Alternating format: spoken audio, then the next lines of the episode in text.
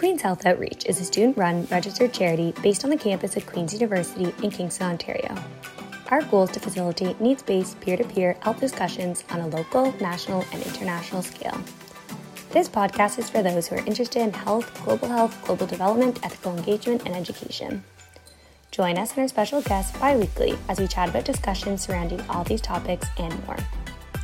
We would like to thank the CFRC 101.9 and the Queen's University Faculty of Engineering and Applied Sciences for this collaboration. Additionally, we would like to acknowledge that Queen's University is situated on traditional Anishinaabe and Haudenosaunee territory. We're so grateful to be able to live, learn, and work on these lands. Hi everyone, your host Rosie here. I hope you've enjoyed QH on air thus far and can sit back, relax, and listen to another great episode coming up. I'm so excited for you to listen to what our next guests have to say. In this episode, the first guest is Dr. Caroline Pukall. Dr. Pukall received her PhD in clinical psychology from McGill University. She is currently a full professor in the Department of Psychology and the Director of Sex Therapy Service at the Psychology Clinic at Queen's University. Caroline's research lab, the Sexual Health Research Laboratory, brims with enthusiastic, collaborative, and keen students of all levels who work diligently on research projects examining various aspects of sexuality. She is also the associate editor for Sexual Medicine Reviews and is on the editorial board of several journals, including the Archives of Sexual Behavior, the Journal of Sex and Marital Therapy, and the Canadian Journal of Human Sexuality. Recently, she was even the co chair of the, Women's Sexual Pain Disorders Committee of the International Consultation of Sexual Medicine. Welcome, Dr. Pukall, to QHO on air. And um, I would love for you just to start off with telling us a bit about yourself and anything else you'd like us to know uh, aside from work or aside from that introduction. Great. Well, thanks so much, Rosie, for having me on today. I'm very excited to chat with you about sexuality and relationship stuff. So, this is always so much fun for me. Um, so, um, I'm a professor of psychology uh, here at Queen's. Um, I'm also the director of the Sexual Health Research Lab. And so, you can check us out at um, sexlab.ca. We do all sorts of really cool, uh, inclusive research uh, looking at sexuality and relationships. Uh, we also like come up, we also develop new questionnaires because a lot of them are outdated and very binary and, you know, heterocentric. And so we just kind of go ahead and, and we're, we're just doing our best in order to update a lot of really cool stuff that you could measure in sexuality research. And I'm also the director of the um, Sex and Relationship Therapy Service at the Queen Psychology Clinic. And so I am an academic, I do research, but I'm also professionally trained as a clinical psychologist, and I choose to do my clinical practice in the area of sexuality and relationships. Um, and I train students in that venue as well. And we also do um, assessments for um, gender dysphoria as well. And so we do have um, an arm of the service that is dedicated to uh, people who need um, you know, differential diagnoses or letters to support their um, their path in terms of transitioning um, and all aspects of gender affirming care. So we do offer that service as well. And so, you know, work is great. I work with millions of wonderful people, millions, a lot of really great people. I run a really fantastic lab, um, you know, um, and outside of work, um, you know, it's COVID now. So I'm not doing a lot of things I typically would enjoy which you know um, like lots of outdoor sort of activities with people um, and so my life has kind of changed yeah. But I do enjoy working out I put uh, in a private studio here in Kingston, and it's like really hard, but so good. And sometimes I get to punch heavy bags, and it makes me feel oh, good. Cool. Yeah. Um, and you know, I yeah, I like to cook and I like to eat. Um, and there's just you know, there's really not much. Yeah, I've got kids so I hang out with my kids a lot, um, and you know, um, I, am usually a very social person, and I'm out quite a lot with uh, my friends, uh, and that has changed. So I feel a bit lonelier these days, but I know they're there. no, for sure, and it, it's definitely so different for everyone. I think it's just a matter of being creative. I think people think you know we need to lock ourselves in our house, but you can do things like Zoom or walks outside and um, do it in a safe way and hopefully yeah. you can see your friends um, as much as you can. Um, kind of jumping into our conversation about sexuality i thought it was super important to touch on the uh, key indicators of a healthy and unhealthy sexual relationship.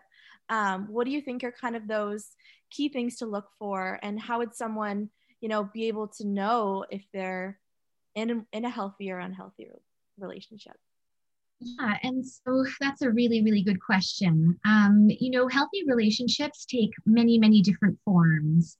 Um, and so it's really hard to sort of almost define what healthy relationships look like because they look so different right. um, from one person to another to another. It's a lot easier to say what are the red flags, you know, that that we should be paying attention to, right. um, and that we sh- should be concerned about. Right.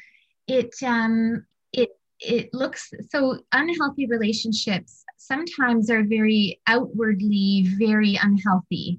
So there is, you know, a lot of really explicit sort of means of controlling another person, such that one member of the couple is not like is very isolated um, and you know they are not you know they they don't seem safe you know and they're not comfortable talking about the relationship um, and you know they can't do certain things. And so those are things that we could really talk but a lot of the time it's very subtle manipulative very long term kind of changes where the person, you know, with happy relationship, and then two years down the road, you realize the person has changed. They're no longer seeing their friends. They are isolated. They um, from their friends, from their family, um, and all of these things. And it sort of took on like a very long term sort of you know sort of downfall. where the person you yeah you so it's very very subtle um you know and it takes place over time. And and of course you know people expect that when you're in a new relationship that you're going to be spending a lot of time with your partner yeah. um but this is it's almost like people don't bounce back from that.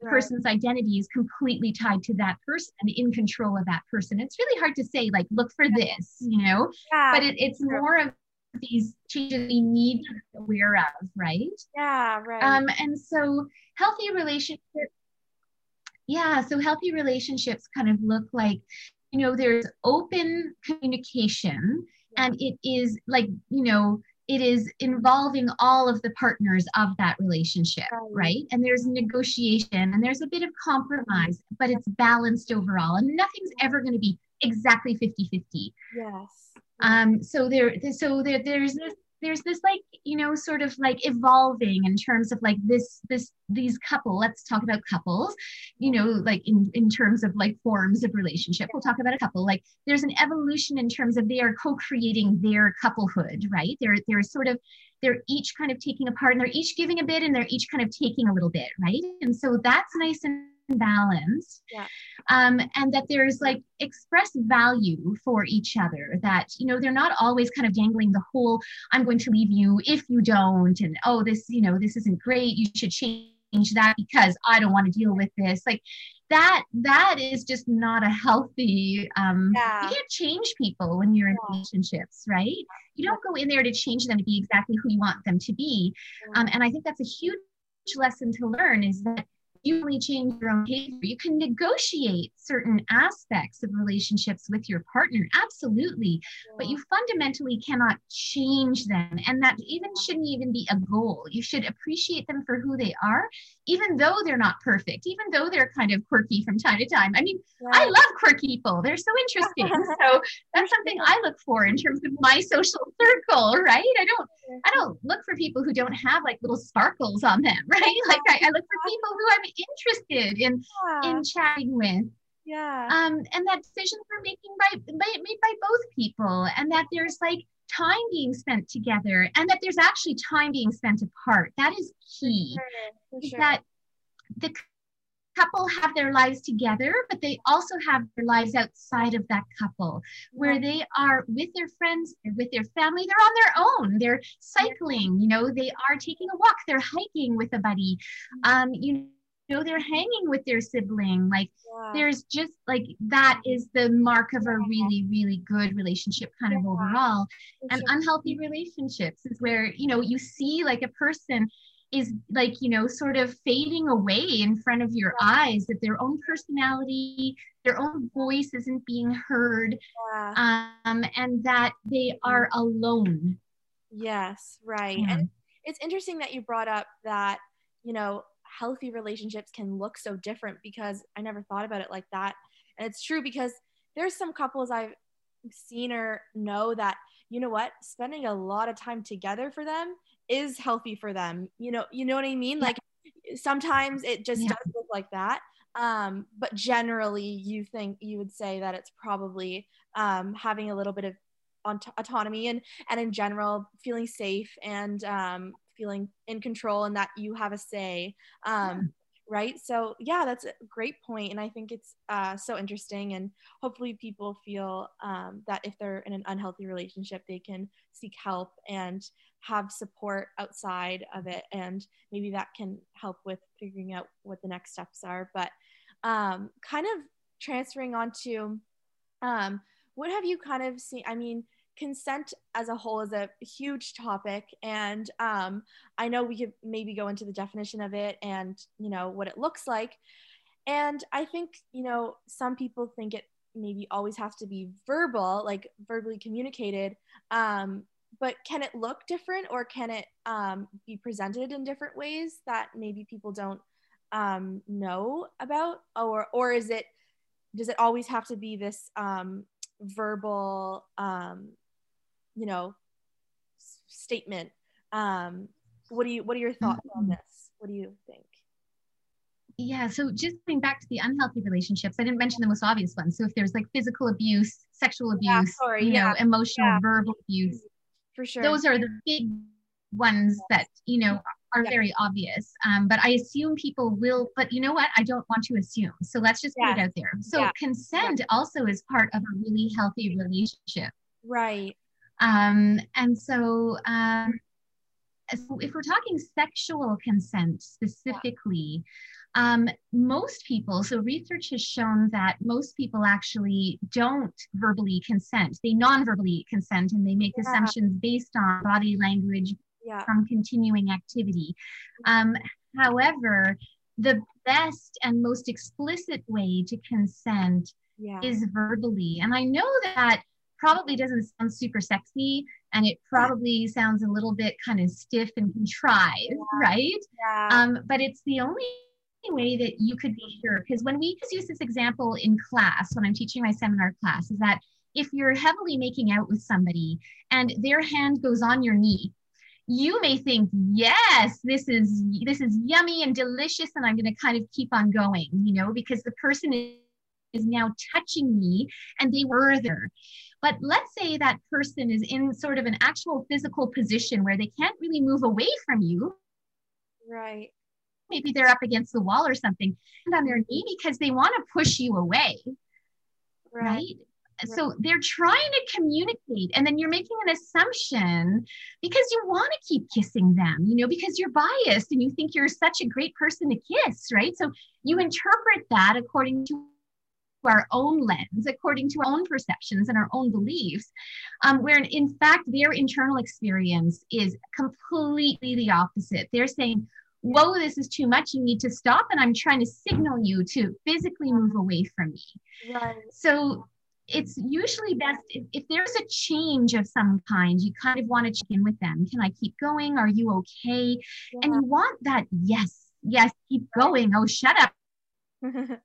just keep talking, you know, keep doing what you're doing. But if it's sort of like a uh huh or a shrug, and that's not really a yes in my books, right? That's more of a I guess.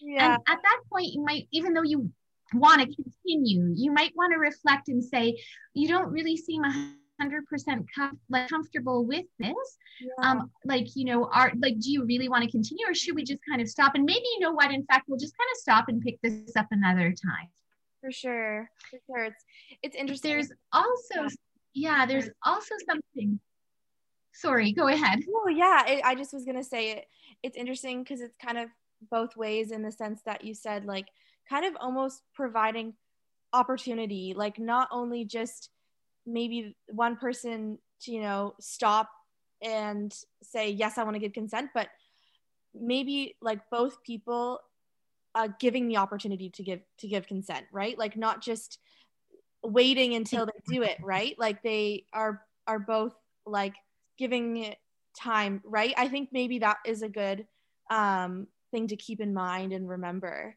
Um but yeah you can keep going for exactly. sure yeah.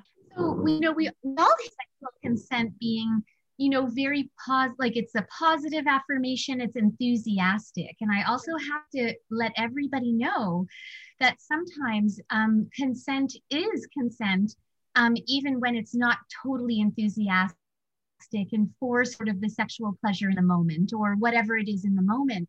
So there's this the, in, in the world of sexuality research there's something called compliant sex. And i know that this sounds like the worst thing that you could ever possibly have but you know give me give me a few sentences to sort of explain what it is. And this is typically something that we see in long-term relationships.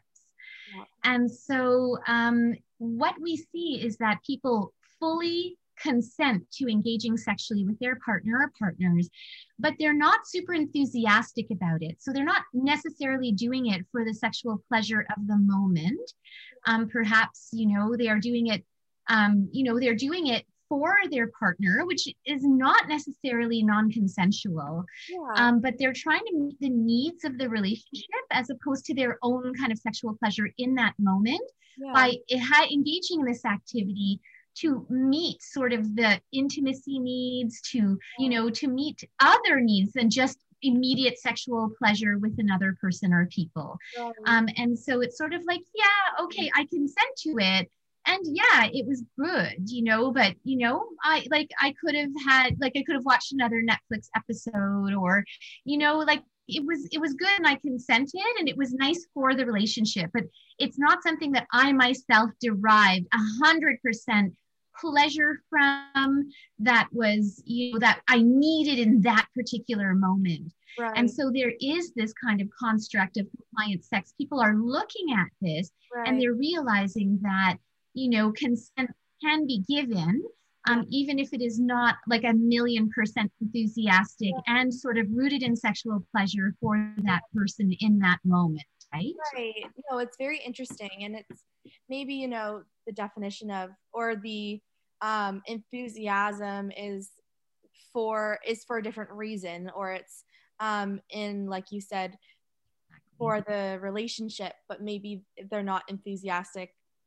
necessarily for themselves um, so yeah that's super interesting and um, it's definitely it's, it's good to realize that uh, verbal's the best way um, and the most clear but it's yeah. it's important to also just um, give opportunity for both people to um, decide to keep going. Um, kind of moving on to, uh, I know in your course you talk about uh, forms of communication.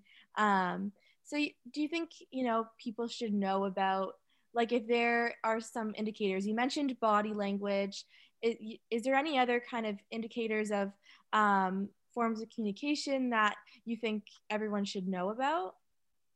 Mm, yeah, really good question. I give like I could literally give a whole class on communication. I, I like do give one full class on it, but it almost doesn't seem to be enough. yeah, for sure. So yeah, so there's verbal and there's nonverbal communication. Now, when we're texting with people, we don't have necessarily sort of the nonverbal stuff. That's why we have emoji, and that's why we have all sorts of little symbols that can qualify when yeah. teasing someone, or if we're flirting with someone, or if we're really just angry with somebody. There are really emojis that actually replace not necessarily completely replace, but right. they they supplement our text, you know, in an effort to kind of convey something that you're not necessarily saying in words. Yeah. Um, but when we're interacting with people either remotely or you know face to face, you know, um, there are components of um, nonverbal language such as body language, such as facial expression. Um, that we need to be paying attention to um, because usually um, that carries a lot of weight to supplement the words that people are saying right. because some people may be you know you may be like well that sounds really nice like what they're saying sounds really positive to me but they're crossing their arms and their face is a little bit frowny and right. then you can clarify say your words sound really nice but your language like your body language is telling me that you know you don't mean it in a nice way like what's this all about you know like let's talk about that yeah. and so it, it kind of you need to be paying attention. You can't be looking at your phone. You can't be checking out someone down the street, right. you know, or kind of looking at a song. You need, when people are talking to you, you need to look at them and actually try to try to sort of match what they're saying with how their body is looking. And if there's like inconsistencies, um, it's really good to just sort of say, like, I hear what you're saying and it sounds like it's good, but I also get the impression that you're not completely um, being like like really comfortable sort of telling me this right now or there's something else that's going on and so it takes a bit of practice um, right. to kind of get that done and, and facial expression especially fake smiles right when you just smile with your right. with your lips and not your eyes like you, right. you need you need to sort of know sort of what to look for and, and obviously yeah you know, some people smile right before they get really angry. So if that's like a characteristic right. of your friend or your partner, right? And, you know, like you yeah. know what that means. Is everybody yeah. has idiosyncratic kind of patterns, right? Right. But there are really like when we talk verbal communication, um, there are some really good things to engage in. Yep. Um, and part of that involves being a really good listener and then being a clear communicator um, and really communicating, you know, coming from where you're coming from, as opposed to blaming someone for where you yeah. are at. Right. So I, I won't go into like a million in, detail, but I'll talk mainly about I language. Um, so I don't mean eye as an eyeball. uh, I mean eye as in like pro, like you know person eye. Um, where let's say you and your partner want to talk about something that is a little bit um, you know, it's maybe a little bit heated. Um, and you don't want to, so let's say you've had a particularly disastrous kind of sexual, you know, sort of experience together where, yeah. um, you know, it did not go as planned. Um, and you are just wanting to refer back back to it in order to open up that conversation in order to kind of move forward. Um, and so you probably don't want to do it immediately after. You probably kind of want to wait a little while until sort of emotions are a little bit more under control. Um, and then you probably just want to say something like, you know, I'd like to bring up this topic. Like, are you ready to sort of chat with me about it? Um, and then, of course, respect, you know, their decision. And if they say no, not right now, then you actually make a time um, and you make sure you're not like you know in public while you're having this conversation. You sort of set up a, a, like a little date for that.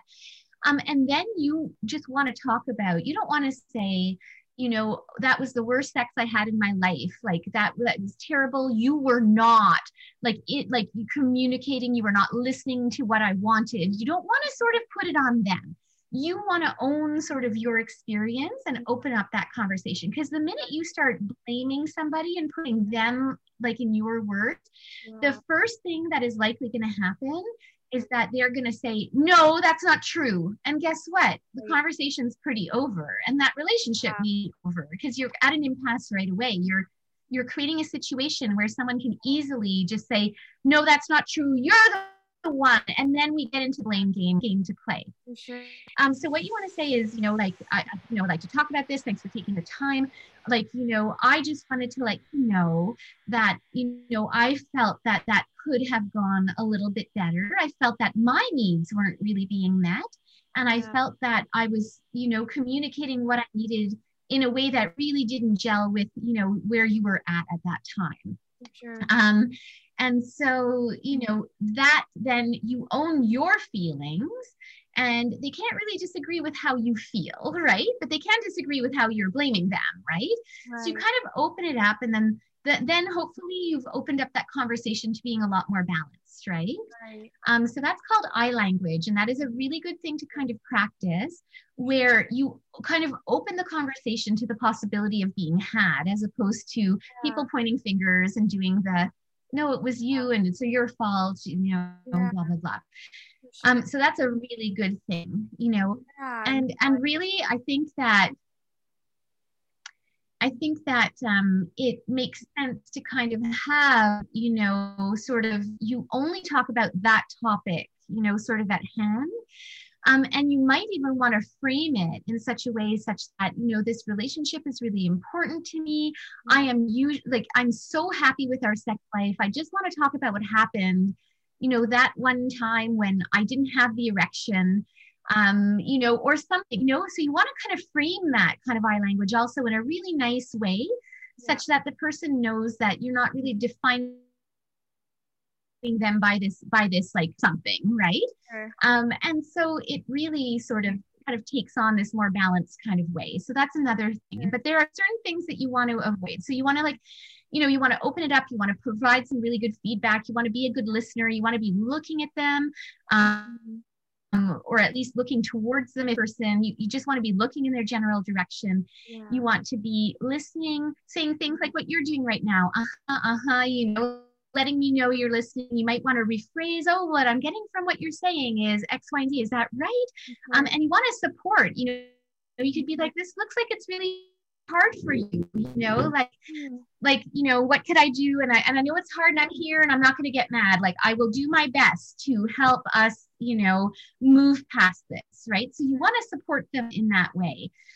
Um, things to avoid are things like criticizing your partner. So instead of complaining about something, we are allowed to complain. You know, like I feel that my time isn't being valued uh, when you know you refuse to take out the garbage. You know, every single week. Like I feel that you know, uh, it's my time is worth less than yours due to your behavior. You want to talk about behavior and not a person, right? Like you're inconsiderate you yeah. don't you know like because you blame the person yeah and you criticize right and immediately there the defense comes up yeah. you know in most people yeah. you also don't want to do the eye rolling or the uh you know like the bad like the mean voice like i can't even like the sneer yeah um, so that really conveys contempt for the person as opposed to a complaint about a behavior.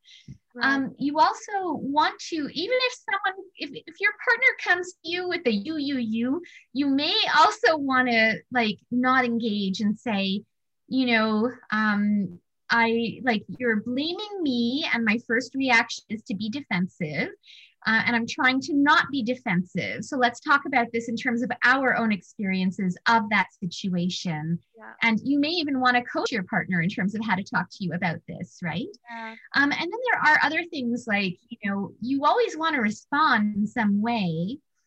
Um, because if you just ignore your partner, that's called stonewalling. And that is actually a very, um, that is a part of communication that's very, very um, predictive of relationship termination or at least a very, very unhappy relationship. So that's when you want to bring something up to your partner and they literally like, do not even engage with you. So you're like talking to a, a wall, right? That's right. what's called a stone wall, right? Right. Not that, and any wall wouldn't talk back to you, but a stone wall I think conveys like how how how much you're not, you know, sort of talking. Yeah. And then there's the belligerence, right?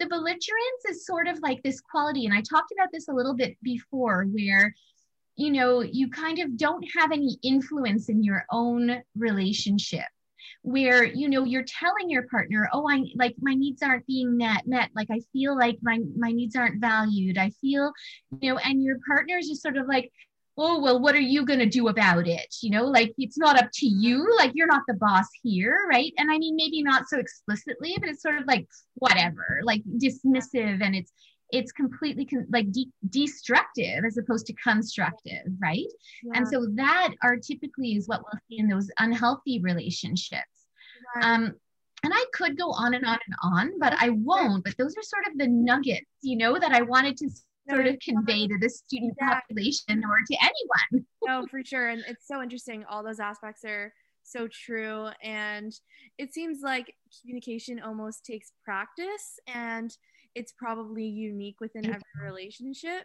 And looking, you know, you're right, it is hard work to communicate. Yeah, yeah. It seems like it it just takes time to learn how somebody communicates and that's, and that's part of a relationship any relationship um, any type of relationship. And it's interesting you brought up that the, you know, people will fight back and kind of say that, oh, well, that's not true. And I remember learning something about, you know, everyone has their own truth and whether or not something happened or didn't happen, if they're saying I feel this way, that is their truth and that is their they're valid in that, right? And so I think it's so important that you said that, you know, we're talking about the I language and and instead of using any type of blaming language or you this, uh, you're saying I feel this, and maybe that will take off some of the uh, blame or criticizing someone else. So so important and it's so interesting, and um, I think it's important for people to think about and maybe just reflect if they're um, doing a good or bad job of communicating or or practice or be aware of it. Um, so yeah, thank you for all that. And kind of t- last kind of topics are like what are some of the main uh, sexual health issues you've seen you know whether it's with Queen's students or with um, people in the kingston demographic what are the main um, you know challenges that people that people you've seen encounter there are many and some of them you know are sort of more identity based like who am i sexually right. um, you know others are more you know or who am i in terms of my gender um, sometimes it is issues of sexual consent you know and so i have hard and very very very difficult conversations with some people um, not only through you know just my interactions with some students who feel comfortable talking to me um, but you know through um, seeing a lot of people at clinics and at the clinic as well as um, you know just uh, like conversations with people overall um, who are young adults. Um, and so you know um, i think that i'll go less kind of more like less problem based and a bit more thematic here which is that i feel that a lot of the issues i see are because people um, especially young adults, are trying to kind of fit into themselves into something that is pre-existing. So they feel that they're not quote unquote normal because they don't like x y and z which is what most people sort of like or they're having an issue and they sort of bring it up to their friends and their friends are like oh i don't know what you're talking about. So i think mm. a lot of people sort of carry with them. This is a product of our societies that there's sort of a right way and kind of a wrong way to be sexual. And if you want to be sexual, like it kind of has to be done you know, in a certain order and sort of a certain context. And I think that even though we may not really consciously subscribe to kind of these scripts that we have, um, that a lot of people internalize them just from, you know, living and being and and being exposed to movies and yeah. um, all sorts of things. And so I think that some people have very rigid ideas about how things are yeah. um, and they try to fit themselves into that yeah. and I, I want to say you know like as long as the activity that you are engaging in is pleasurable for you and your partner or partners and it's consensual yeah. um, you should you know you should feel good about creating your own kind of sexuality with your partner and partners um, and, you know allowing like guys to kind of be there. And if they work for you, that's great. Um, but you also have to think outside those guidelines because guess what maybe a penis may not work very well or maybe a vagina doesn't want to be penetrated you know or maybe you know um, people have different ideas and different preferences for what things are pleasurable. So we need to kind of be experimental and we need to be pleasure focused as opposed to goal focused. Yeah. Um, you know, if orgasm is your goal 100% of the time, and it has to be a certain orgasm that is like literally like, you know, um, like fireworks have to emerge and it has to be groundbreaking, you know? um, you have to think about why is that one of your goals? Why can you not think outside of that? And then what on earth happens when that goal isn't met? In terms of your reactions to that that mm-hmm. sex isn't worth having that you suck as a sexual person that your partner is terrible right. like like you have to think things and perhaps reorganize you know sort of being super goal focused on sort of you know on one thing to be like well it feels good. I'm you know experimenting. Like i think people just need a more flexible approach you know to sexuality yeah. and more of a creative kind of endeavor. And you know if you have particular preferences you will find somebody who either has similar preferences to you um, or who will be on board to experiment with you on that. And it takes communication and it definitely takes going out on a limb, um, you know, in terms of opening yourself up to perhaps rejection and perhaps a bit of judgment. Um, but you need to be true to who you are sexually, and you're not going to figure that out right away. And you may be someone sexually in your 20s, but that may actually change in your 30s, and that may then change again in your 40s. Right. So we we have to be we have to evolve, right? What yeah. works for you in your 20s is probably not going to work for you in your 40s, right. Right. and we have we have to have that flexibility, right? Mm-hmm. Um, Interesting. Another thing that really that I, yeah that I was thinking of is that porn is like all the thing right now. And, I'm not trying to assume that everybody watches porn. I know that a lot of people actually stay away from it. Um, but a lot of people who do watch porn, um, and I think porn could be used really, really like in wonderful ways. I actually recommend porn to some couples that are in my service, right? And at the clinic and things like that. We could use this as a tool to kind of enhance discussions, kind of increase arousal, break out of scripts. But I think sometimes people approach porn as sort of like, this is what sex should look like. And this is how I have to act during sex. And these are the sex acts I need to engage in right. in order to be sexual. Yeah. Hmm. And that's probably combined with the fact that there's not a lot of good sex information out there and people don't really have good models you know? Right. but it falls into the theme of kind of creating your own. You can kind of see what's out there and you can try them on yeah. and you can be like nope or yes and oh this and that. And you need to be able to kind of look at that as potentials but not as what sex should look like because most of the time porn that we're able to get um, on the internet, whether we're paying for it or not. It's all scripted. It is part of this biased script we have in our heads, right? right. Um, and it is, you know, we don't see the background communication. We don't see, like, you, you know, like it takes hours to film like a 10 minute right. sex scene and it may go over several days, you know, and it's so unreal. And I, and I, I, it hurts me when people are like, my sex life doesn't look like it should. And I say, well, what should it look like? And they're like, well, mm. like in porn. And I'm like, okay, we need to understand that porn is a great adjunct.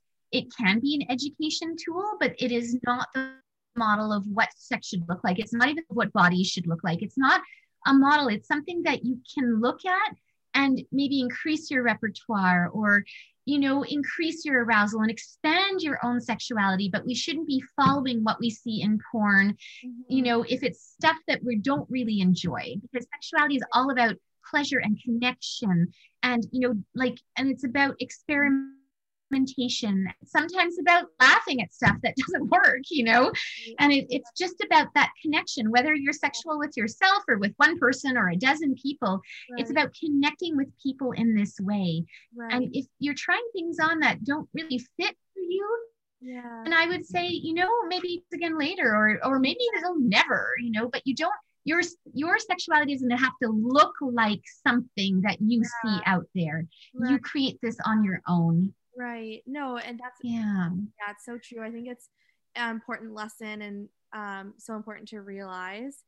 Um, you kind of answered my mm. last question because I was going to talk. I was to ask you about kind of what practices uh, Queen's students or young people should consider when being sexually active, but um, you kind of went over, you know, be, being willing to um, being flexible and open and communicating.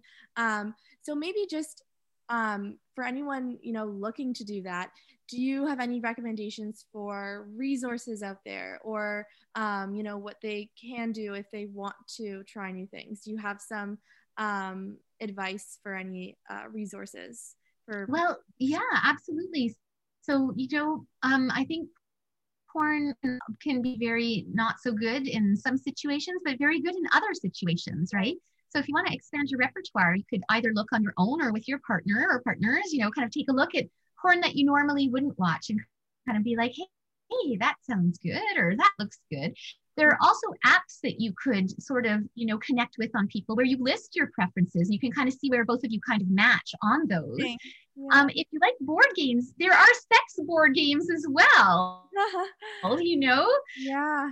You know, so you don't always have to do everything quickly or, you know, on your phone. You can go back to some of these really creative sex board games that are out there. Oh, cool. um, and yeah, and there's an amazing website called OMG Yes, and this is geared towards people who have um, sort who have vulvas and clitorises and who are not really sure how to stoke their own pleasure. And I I think it's a pretty reasonable price to pay. Um, I think it's like you pay once. It's not like a subscription where you pay every month, but mm-hmm. it it goes like there's like level one and then there's level two. So I think it's $35 US for level one, and you get access to different kinds of self self stimulation you get access to videos of people kind of showing what works for them and having really, really, um, it's so high quality. It's amazing. And then level two is sort of more intercourse or penetrative kind of, you know, acts and, and sort of going deeper and kind of changing angles. And it's just amazing. Wow. There's also a, a really great um, app out there called Dipsea, D I P S E A. And it is erotic literature that you listen to. It's like a podcast podcast of just erotic stories. And there are different themes within there. So if you like some bondage, there's like the bondage kind of theme. That if you like, you know, masturbation stuff, well, there you go. You could pick genders. You could have like tons of people versus solo. And there are actually these really super cool um, little exercises at the beginning that you could do to kind of explore your own wants and your own needs and your own body and you focus on touch and it's just amazing so there are tons of apps and, and like you know sort of lots of different things out there you know um, but obviously we need to be safe. And so safe sex is something safer sex is something that needs to be taken into account. Yeah. um, so the shrc the sexual health resource center i really do recommend people check it out. They have at cost um, sex toys. They have really amazing condoms. There's like a lending library. There's tons and tons of stuff there. So right here on our campus is the SHRC, and there are experts who run it who right. are going to talk to you about stuff, you know. Right. So SHRC is fantastic, and then there's all these like little apps and stuff that you could do. There's the OMG Yes. I mean, I can go on, but I won't. Oh, yeah. Um, but you know, if there's something specific that people are looking for, they can Google it. They can email me. Right. Like, there's all different ways that we can sort of do this um, together because really like I, I took a look at you know sort of apps that people could download there's like like thousands you know like of different things you kind of go yeah. through take the time go through right. them and yeah. you know safer sex um you know sort of creating your own pleasure mm-hmm. um and i always say especially with young adults i know not everybody masturbates but if someone is open to this um, that is also a really great thing to do so that you know what turns you on, so that you can either, when you're with a partner or partners, you can go ahead and sort of direct stimulation in certain ways, or, you know, sort of, sort of assure your own pleasure, like be assertive in verbal and nonverbal ways to communicate with your partner. Because a lot of people are like, oh, I, I don't masturbate, I'm not comfortable with it. Then I don't have orgasms with my partner. And I have to have those tough conversations with them to say, well, what turns you on? Like, what feels good? And they're like, I don't know, I don't masturbate. And it's like, are you interested in doing that? Can we set it up so that it's kind of comfortable? Because if you know what kind of works for you, yeah. you'll be able to actually gain more out of partnered, you know, activity and then not only do you know what works for you, you can actually see what sort of works with that particular partner on that particular day to kind of mm. make it more pleasurable for you. So, you know, sometimes it really does take a little bit of reflection and a little bit of permission and a little bit of coaching, right? right. Um, and having that really tough, awkward con- yeah. conversation, you know, yeah. amazing. Um, yeah. No, that's awesome. And I think these you know it's so nice that you know you're so open about these conversations not everybody is and it, can be can be tough to talk about these things and it can be you know awkward and embarrassing so it's it's refreshing to you know just just learn about it and um, i think you know that kind of is maybe the first step to um, someone taking the next steps that they need to. So thank you so much for joining me today. That's all the questions I have, but um, I really enjoyed it. So thank you so much. Thank you for inviting me, Rosie. All right, so the next segment is actually our own public relations intern, Kristen DeSanto, and she interviewed Katrina, who is our current uh, campus outreach coordinator, and previously she was a Belize peer educator. And she chats about her experience on initiative, the food she ate, where she stayed, and you can get a feel of what her day to day was like. Hi, everyone. I'm Kristen, and I'm the public relations intern for QHO this year. Today, I'm joined with Kat. She is this year's campus outreach coordinator and was a former Belize PE. So, welcome, Kat, to the podcast. I am excited to be interviewing you today. To start off, can I get you to introduce yourself? Yeah, well, it's it's great to be here talking with you, Kristen. So my name's Katrina, and I'm in fourth year life science at Queen's. So I've been a part of QHO for the past three years. Um, and my first year in the organization, I was a Belize peer educator. Um, and my second year, I was the Belize initiative director. Um, and then I've kept on with the organization um, after that. And this this year, I'm the campus outreach coordinator. Wow, so you did lots with QHO. So what year are you in and what program are you in right now? I'm in my fourth year of life science at Queen's. And where are you from? Um, I'm from a little town um, just north of Toronto, um, kind of close to where Aurora is. Oh, okay, very nice. I know you went to Belize for your initiative. Can you describe the community and the environment to me? Sure. So I went to Belize um, for my initiative, and Belize is a small country in the northeastern part of Central America. Um, and it has a population of just under 400,000 people. Um, so it's not a super big country. And it, it was a British colony um, like Canada. So the official language there is English. However, there is a, a variety of dialects also spoken. And when I was there, I was working in high schools in Belize City, which is the capital city, and it's their largest urban center. And then I also worked in high schools in Dangriga, which is a much smaller town, and it's um, in the south of the country on the coast. So very cool. Okay, so can you describe a day in the life as a PE for me? Yeah, so um, when I was in Belize, we would spend most of the weekdays, so Monday to Friday, uh, working on classrooms, and then the weekend we would have off as school wasn't running. Um, so on a typical school day, we would get up pretty early around like seven o'clock in the morning and eat some breakfast and head out for our day. Most of the school started around 8:30, and we'd either have to walk there um, or we might take a cab if we were in Belize City, depending on where we had to walk to.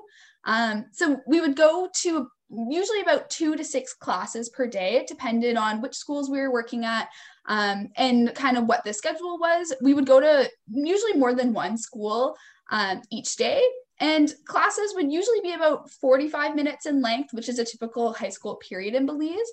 Um, but in some of our non traditional classrooms, they could be a bit longer, maybe up to like an hour and a half. Um, so we would we would do our lessons there. We would usually eat lunch at the school. So a lot of the schools had cafeterias where you could buy kind of like hot meals. So sometimes we would do that, or sometimes we would bring our own food. Um, and then after the day at school, we would head back home. Um, we'd usually spend some time in the afternoon just relaxing, taking a break, or read a book because it is very hot in Belize and it can take a lot of um, energy out of you. Um, so then we would do whatever shopping we needed for the day and get dinner. So then each evening we'd spend about an hour preparing our, our lessons and discussions for the next day. Um, and every night, my group would work out together, and we would usually do a 45 minute to an hour Tabata workout, uh, which is one of my favorite things to look forward to. And then before bed, we would take some time to read. Um, and I decided to journal every night and just kind of reflect on how my day went. And um, then we'd go to bed and start it again the next day. Wow, so you guys were very busy there. yeah, lots lots to do. Yeah. So, what are some of the health topics, or what are some of your favorite health topics that you discussed on initiative? Yeah, so we, I mean, we discuss a whole variety of stuff when we're on initiative. I think two of my favorites, um, the first one was mental health, which I think is a really universal topic and very applicable to everyone. Um, like mental health is definitely a spectrum, and everyone has good days, bad days, as well as um, there's like a whole variety of things that go into it. So that was a really nice one to be able um, to connect with people. I also um, really liked doing a lesson on goal setting. Um, and I thought this was a really fun way to connect with students and just be able to share like what my goals were with um, like the the students I was working with, and also uh, hear and understand what their goals were too. Um, so this activity I always thought was so much fun because it was really good to connect. We'd always have um, really good conversations come out of it. Yeah, for sure. That sounds so interesting. How was the house that you stayed in? And how was your host? Sure. So just to kind of make it clear, so I stayed in two different locations when I was in Belize. I was in Belize City for three weeks, and then I was in Dangriga for three weeks as well. Mm-hmm. Um, so in Belize City, I stayed at a guest house um, of one of our contacts in Belize, and her name's Anna. Um, so it's just it was a like a little one floor um, house on the north side of the city, and it had like three little bedrooms, a bathroom, and a kitchenette. Um, and it backed onto the river that ran through the city, which was um, really nice. And then in Dangriga, I stayed at the Chaleanor Hotel, which is a hostel run by Chad and his wife Eleanor, who are now very good friends of QHO as well. And when we were there, we had um, two bedrooms that we shared between uh, my group. So there was four of us all together in my group.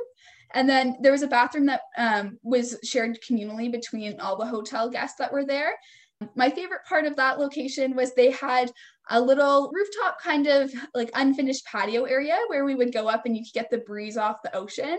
Um, so it was a nice place to go and cool down for a bit. Wow. Was that how was the food you ate in Belize? Yeah, so when I was in Belize, I definitely tried a lot of new things, um, and some lo- the local cuisine is um, delicious. So it was really cool to try some of that so we would eat a lot of local food local food. We didn't stay in any locations where we had a full kitchen so we couldn't really make any elaborate meals ourselves. Um, but sometimes we would do um, like salads or um, sandwiches for lunch and stuff like that. So some of the food i tried in belize one of the most um, famous dishes is rice and beans or beans and rice which are actually two very different things although they sound the same. Oh, i think the most common one is rice and beans and it as it kind of sounds a mixture of rice and beans together and there would usually be um, some spices in it. Um, they would have some sort of protein on the side so the most common one i think is stewed chicken and then there'd be um, a potato salad that would go with it and it, that was kind of a meal you could find anywhere and everywhere. It was um, very very specific to the country I mean, we ate a lot of other food too. Um, burritos were really popular, um, meat pies. Um, and also one of the favorite things I tried are called salbutes.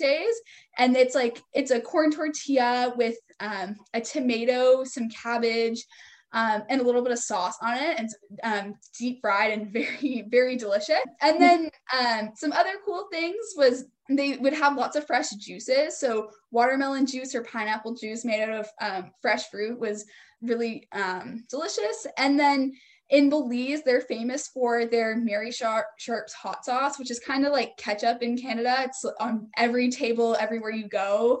Um, there's always some of that there. Oh, that's so cool. Okay, and then to finish off, can you just tell me your favorite memory from Initiative or QHO in general? Yeah, so I mean, I've been on the organization for a long time, and it's really hard to um, pick one particular memory that um, really stands out to me. There, the organization in general is a great community based, and um, obviously, initiative is a very special memory for me. But two two particular um, things I can think of on initiative was I really enjoyed working in um, the YWCA classroom when I was in Belize City. And this was an alternative style, style classroom, um, but it was all girls who were in it. And I remember just having really good connections with um, those girls, and we were able to spend a lot of time um, in their classrooms. And it was, we probably had about like 15 to 10 um, students in each class. So it was a really nice way to be able um, to connect and make like really strong friendships. And then my favorite part about being in the classrooms in Belize is at the end of each lesson or discussion, we would do a question box.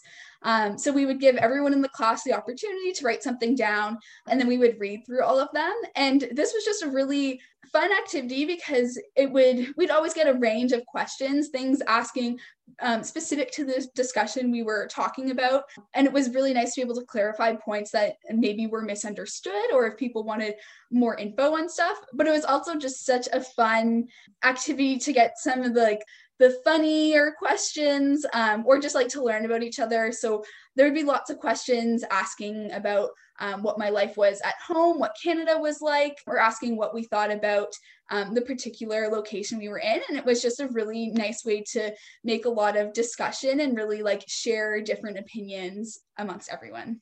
Yeah, that's so interesting. I'm sure it was lots of fun and great experience. Um, yeah, but that's pretty much it. That's all the questions I have for you today. But thank you for joining me and telling me more about QHO and your experience. It was super interesting. Yeah, it was great to talk to you. oh, thank you, Kat. And that's a wrap for today's episode. I hope you enjoyed the content and I hope you're staying healthy, being kind to yourself and one another. And I hope you tune in again soon.